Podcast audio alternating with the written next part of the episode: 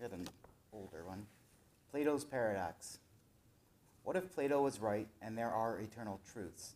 Ethereal knowledge that exists independent of humans, just waiting for us to grasp.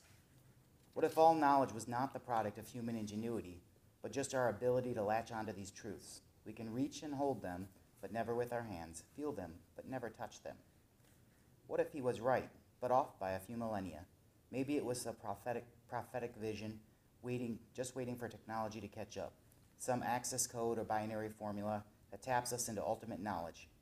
What if you could instantly know anything you wished and substitute lifetimes of training for a momentary flash? Bach and Bruce Lee, Socrates and Einstein, Lenin and Nietzsche, all their skill, yours with ease. What if you knew everything? Nothing would be out of your reach.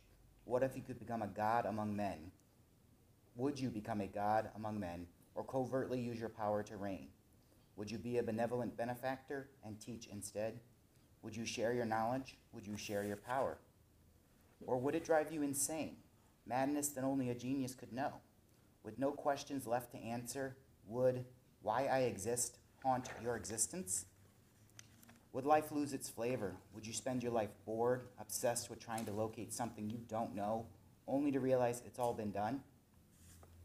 Would your heart be left twisted and wrung dry as your mind grew? Would you scar yourself or stand in the freezing rain just to remember what it was like to feel? Would you allow knowledge to make you cold and bitter?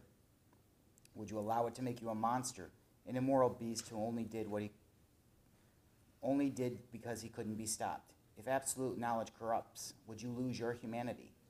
At the very moment you understood what it meant to be human, what if you could know anything you ever wanted?